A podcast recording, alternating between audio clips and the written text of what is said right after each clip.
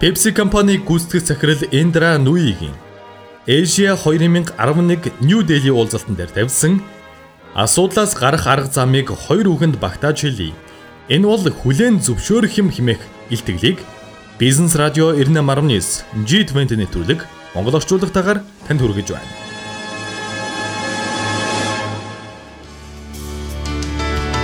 G20 нэвтрүүлгийг IT Zone танд хүргэж байна. Green SCM нийлүүлэлт хангамжийн систем. Ханган нийлүүлэлтийн алдаанаас шалтгаалan бараа бүтээгдэхүүн их багаар татагдах, хугацаа алдах, түүхийн эдийн хадгалах хугацаа дуусах зэрэг санхүүгийн эрсдлүүд байгууллагуудад байнга тулгарсаар байна.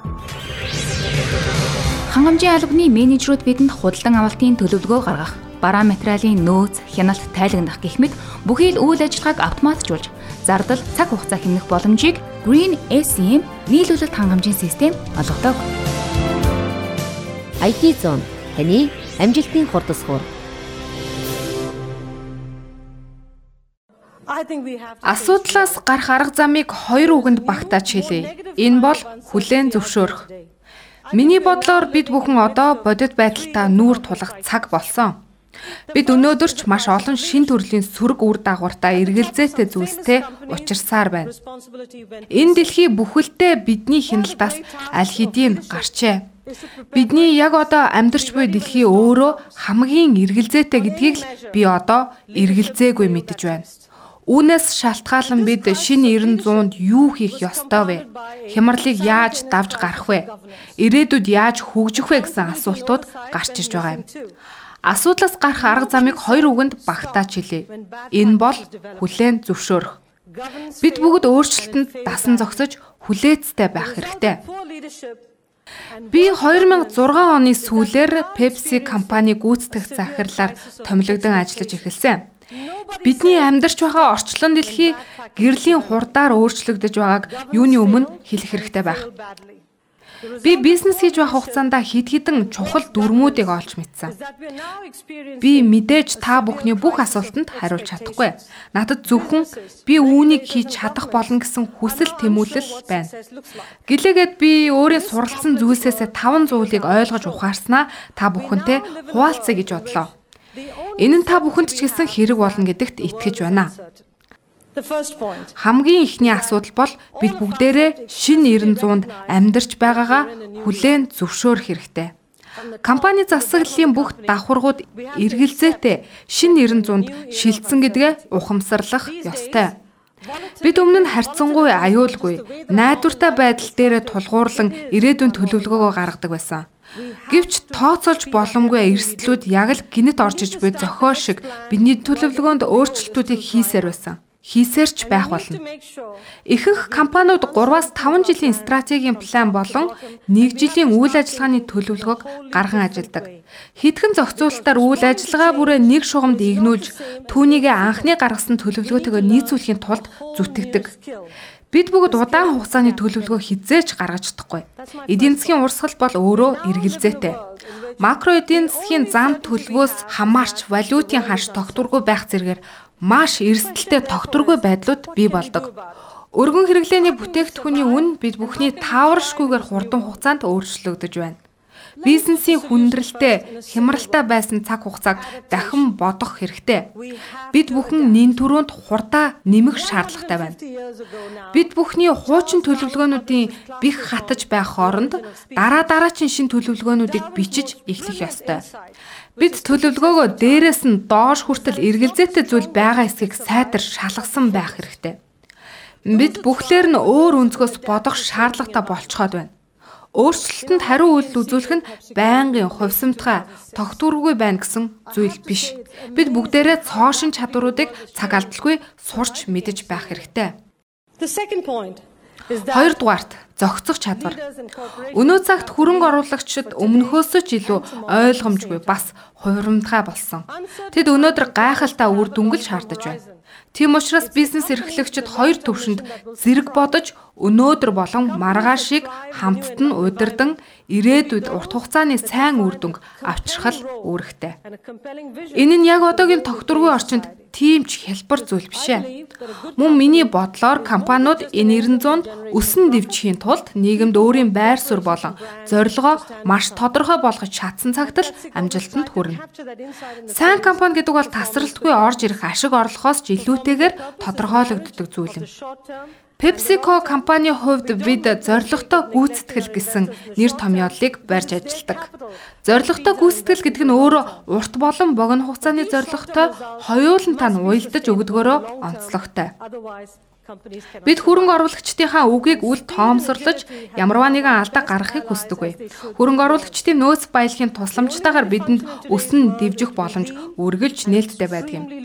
Богино хугацааны үр дүнгууд маань бидний урт хугацааны төлөвлөгөөний тулах цэг нь болж өгдөг. Хурд болон шалмгай байдал нь бид бүхний гол зан чанар байх ёстой. Өнөөдөр та үйл ажиллагаагаа тасралтгүй явуулахын тулд зардлаа бууруулж төсөө танахаас өөр зайлшгүй. Бид өнөөдөр хамгийн дээд хязгаар хүртлээр үр дүнтэй ажилласнаар гайхалтай гүйцэтгэлийг үзүүлж чадна. Ингэснээрээ бид мөн ирээдүйдээ хөрөнгө оруулж байна гэсэн үг юм. Энэ бол миний хоёр дахь захиас байлаа. Яг нэг цагт өнөөдөр болон маргаашийн төлөө манлайл time. My third point. In these volatile times Миний онцлох 3 дахь санаа бол энэ тогтургүй цаг мөчөд бид бүхэн дор бүрнээ санаачлахтай байх хэрэгтэй гэсэн санаа. Гайхалтай санаануудад хил хязгаар гэж байдаггүй. Бид шин газруудаас шин содон санаа бодлуудыг хайж олох хэрэгтэй. Өдөр бүр боддог байсан урт хугацааны бодлууд тань одоо дууссан. Өнгөрсөндөх хөдлөшгүй суурин тавигдсан бодлууд ирээдүгэ бүтээж байх үед тань яван одсон. Өрсөлдөөн өмнөхөөсөө илүү ширүүхэн болсон. Бидний одоо цагт хийж буй зүйл аль хэдийн хоцрогдож, шинэ бизнес модельуд булан тохоо бүрт тойрон гарч ирээд байна. Энд жижиг өөрчлөлтүүдийг яриаггүй юм шүү. Бид томоохон зүйлийн төлөө томоохон өөрчлөлтүүдийг хийх хэрэгтэй байна. Шинжлэл гэдэг нь та яг одоо байгаа зүйлээ үнцээр нь өөрчлөн гэсэн утга санаа ертөөсөө ч биш. Энэ нь та өөрийн санал болгож байгаа бараа бүтээгдэхүүн болон үйлчилгээгээ дахин үнцээр нь нэг бодож шинжилсэн зураглал гаргаж үзхийг хэлж байгаа юм. Саад бэрхшээл бол бидний дайсан биш. Бид бүхний найз нөхөр. Тэгэхээр үүнд миний өгөх зөвлөгөө бол саад бэрхшээлийг нухацтайгаар авч үзэн түүнийг даван туулах шин арга замыг хай. Ингэснээр та өөрөө өөрөөсөө шийдвэрүүдийг олж харах болно. Асуултаас суралц. Юр бусын өөр газруудаас шин санаануудыг олж хар. Бид бүхний амьдарч буй шин эрэнд цаг хугацаа төсөөлснөөс ч илүү хурдтайгаар нисэн одож байна. Бид үүнд тогтмол дасан зогсож амьдрах ёстой. Миний гол хэлэх гэсэн санаа бол тогтургүй байдлыг эндээ үлдээж том зүйлийн төлөө том өөрчлөлтүүдийг өнөөдөр хийж, өнөөдөр болон маргааш гэсэн 2 цагт зэрэг сэтгэх хэрэгтэй. Мөн түншлэн гүйцэтгэх захирал та энэ бүхнийг өөрийн удирдлагын багийнхантайгаа хамт хийж гүйцэтгээрэй. Хамгийн гол нь та тэднийг тантай хамт энэ аялалд явах чадвартай хэсгээр эргэлзээгүй байх ёстой шүү. G20 нэвтрүүлгийг IT Zone танд хүргэж байна.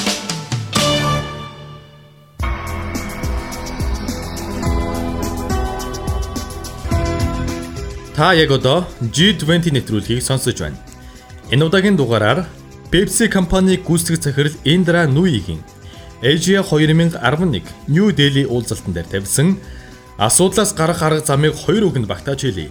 Энэ бол хүлээн зөвшөөрөх юм хэмээх илтгэлийг хүргэж байна. Одоо та бүхэнд Pepsi компани гүйцэтгэх захирал Индра Нуигийн товч танилцуулгыг сонсгоё. Эндрануин 1955 онд Энэтхэг улсын Тамил Наду хотод төрж өсжээ. 1974 онд Христийн Мадрас коллежийг математик, химийн чиглэлээр бакалавр зэрэгтээ дүүргэсэн байна. 1978 онд Илийн их сургуулийг олон нийт болон хувь хүний удирдлага чиглэлээр магистрийн зэрэг хамгаалжээ. Тэрээр хамгийн анхны ажлын гараагаа J&J компанид бүтээгдэхүүн хариуцсан менежерээр эхлүүлж өдгөө Pepsi компаниг гүйцэтгэх захирлаар ажилладаг юм а. Эндра Нуиг Pepsi компанид ажиллаж эхэлсэн цаг мөчөөс хойш компани жилийн орлого 2.7 тэрбум доллароос 6.5 тэрбум доллар болж өссөн байдаг.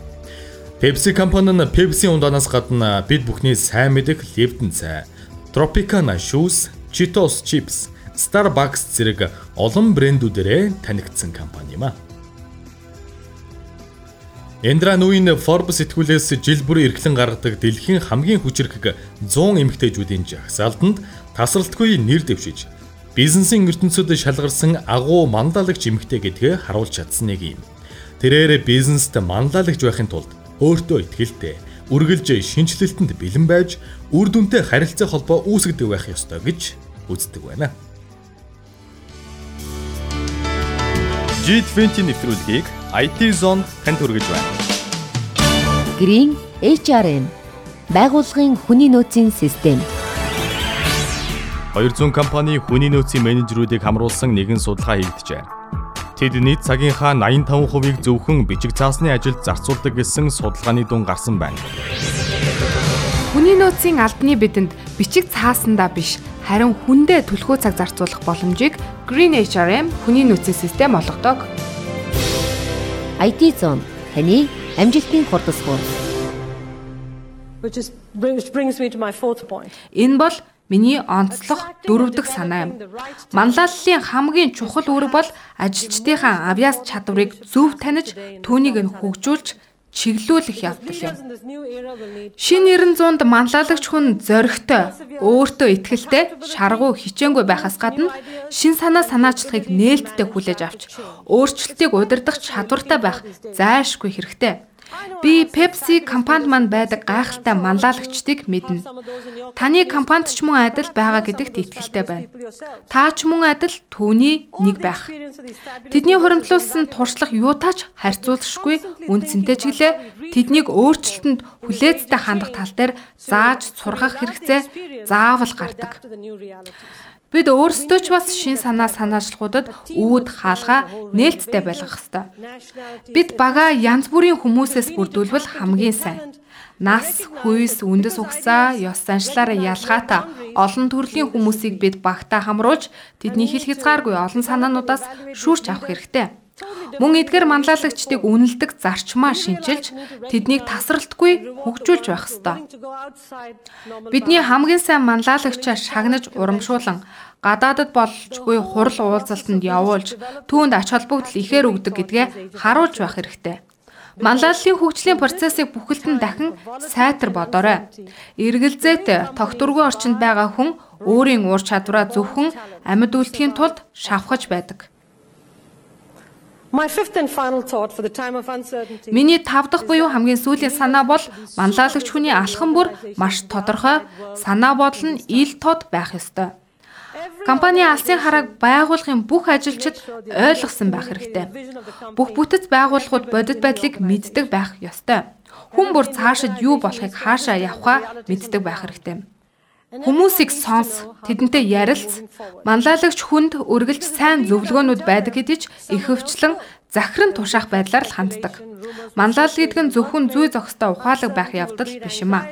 Энэ нь сэтгэл хөдлөлөөрөө хоорондоо холбогдохыг хэлнэ. Ямар ч манлайлагч өөрчлөлтийг зогсооно гэж амлаж чадахгүй. Гэвч тэд хүмүүсээ өөрчлөлтийг хүлээж авахт нь зааж сургаж бол чадна. Энэ бол хүмүүсийг тантай хамт үлдээх цорын ганц арга зам юм шүү. Би энэ удаад эргэлзээтэй байдлыг хэрхэн бүтээлч арга замаар хүлээж авахыг гүйцэтгэх захирлын байр сууриас тайлбарлахыг хичээлээ. Бүтээлч санаануудыг чөлөөлье. Мөн маркетинг болон зар сурталчилгааны гүрүү нартаа илүү бүтээлч байхыг юрой. Би та бүхнийг ажлаа яаж хийх талаар зааварлахын оронд хідэн асуултыг та бүхэнд үлдээмээр байна. Сошиал медиа өнөөдөр ийм хүчтэй хөгжсөн байхад одоо хүртэл хүмүүс телевизийн зар сурталчилгааг сонгож түүнийг туршин түүгээр дамжуулан сурталчилгаагаа хийж байгаад гайхдаг. 5 жилийн өмнөх зар сурталчилгааны арга барилууд өнөөдөр ч бас үр дүнтэй хിവэр байна гэж та бодож байна уу? Та үнэхээр эцсийн хэрэглэгчтэй хүрч чадаж байна уу? Тэд хэр үр дүнтэй байгаа гэж олон нийттэй холбогдох маркетингийн үйл ажиллагаанууд дэлхийн дахны захиалагчдын хүслээр шинжлэгдэж чадсан уу? Зар сурталчилгааны байгууллагууд өөрсдийн үйлчлүүлэгч болон өөрсдийн ирээдүйдээ санаатаагаар саад учруулж байна уу? Таны 900 хит урууга чиглэлчихсэн байна. Та өөрөөсөө ч гэсэн асуугаад үз. Чи хангалттай өөрчлөгдсөн үү? Та өөрийн баримтлагдаг дүрмээ хараахан шинжилж амжаагүй байна уу? Гэхдээ би эргэлзээтэй байдлаас хүмүүс боломжийг харж амжилт олно гэдэгт итгэж байна. Хүн төрлөختийн ямар ч асуудалтай нүүр тулж түүнийг даван туулах чадвартай гэдэгт итгэлтэй байдаг. Энэ бол таны дуудлага. Энэ бол таны боломж. Таны гялалзах боломж. Гэрэлт ирээдүг үйл итгэгч нар болон урьдчилан таамаглагч нар бүтээдэггүй. Ирээдүг зөвхөн өөрчлөлтийг тосон авдаг, шинийг санаачлагч, хийгч, мөрөөдөгч нар бий болгох юм а. Эргэлзээтэй байдал гэдгийг эр хүн хүч чадлаа гаргахаас өөр аргагүйд хүрсэн нөхцөл байдлаар тайлбарлаж болох юм. Онцгой эрх олгон өнөөдөр та бүхний өмнө ярих боломж олгосон явдалт баярлалаа.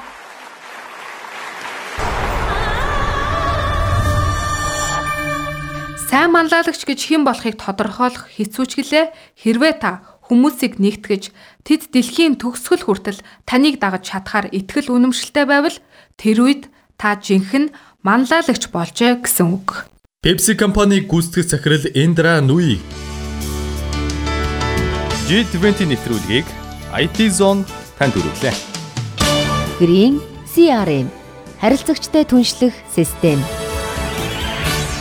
Хэрэглэгч харилцагч гэдэг бол санхүүгийн тайлан баланст мөнгөн дүнгээр тусагддаггүй ч танай байгууллагын хамгийн чухал хөрөнгө баялаг юм. Энэ үнэт баялаг болсон хэрэглэгчдтэйг хэрхэн тогтмол холбоотой байж урт хугацаанд харилцаатай байх вэ? Борлуулагч бидэнд хэрэглэгч бүрээ хизээ ямар бүтээгдэхүүн үйлчилгээ хаанаас ямар давтамжтай худалдан аав дараагийн худалдан авалт нь юу байх вэ зэргийг тодорхойлж оновчтой борлуулалтын алхам хийх боломжийг Green CRM харилцагчтай түншлэх систем олгодог. IT Zone таны амжилтын хурдасгуур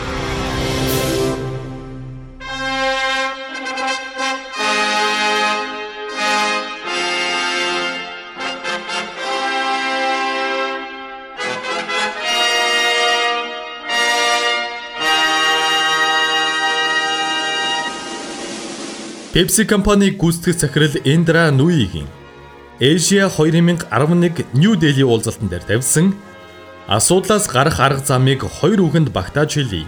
Энэ бол хүлээн зөвшөөрөх юм хэмээх илтгэлийг Бизнес радио 98.9 G20 нэвтрүүлэг Монгол орчуулагтаагаар танд хүргэлээ.